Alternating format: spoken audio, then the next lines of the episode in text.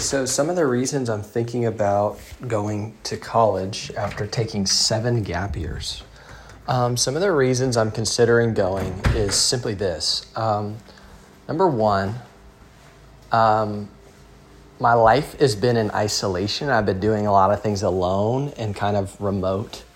So I'd love to be in community, talking to and working alongside other people, studying with, and just building those key relationships that I think would be so important to have a, a better future um, in life. The second reason I'm thinking about um, going to to community, uh, going to college is um, if I don't like, if I have some kind of degree, it allows HR teams to look at me as a viable candidate. But without it, there there is no backup plan. Meaning, I would only have I would have to succeed as an entrepreneur, or work a job that doesn't pay more often than not doesn't pay that well, or have a really strong personal relationship with somebody and be able to get my foot in the door to some spot. But I'm just trying to think of like an all seasons scenario. So I'll be off health insurance next year from my mom. I'm getting less support from family. Not, I mean, they'll still support me, they still love me, and they'll take care of me, but not a lot of doors can open unless I secure certain prerequisites in life.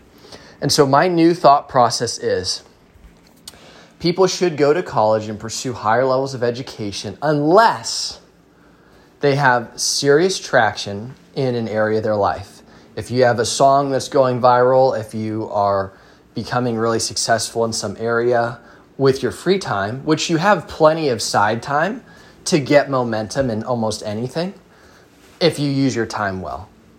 Okay. And then you see that, and then I see, okay, people drop out because something, right? They have a, a software app that they built, and all of a sudden it's growing a lot. They have a great team in place, fundraising's coming. Like, you might say, oh, well, you need to drop out. See, my mistake is I thought by dropping out, the probability of achieving that would be greater. But by dropping out, I dropped into this. Listen to this. This is huge information. By dropping out without traction, momentum in life, it doesn't necessarily bring it to you. And I used to think that time spent on something would somehow lead to traction results. Not necessarily.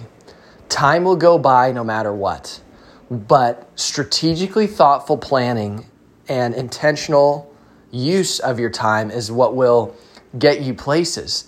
And the we is always greater than the me. When you're doing things in isolation, you're not receiving that much outside feedback loops from the world. And more often than not, when you're feeling down, it gets easier to quit. But when you have partnerships, advisors, people invested in you, they're able to pull you up when you're feeling down.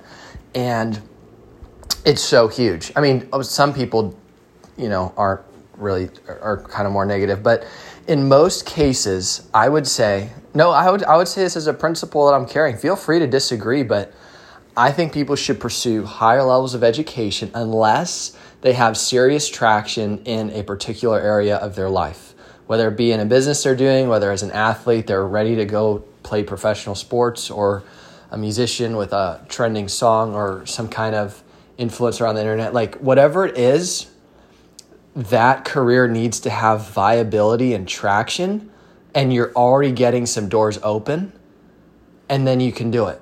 But if it's not, then still work on your dream, but go and make sure you have multiple doors available in your life because life is unpredictable and it's a smarter game of chess to play, I think, to be um, well well rounded, and then double down if you have traction somewhere. So that's all I got. Thank you.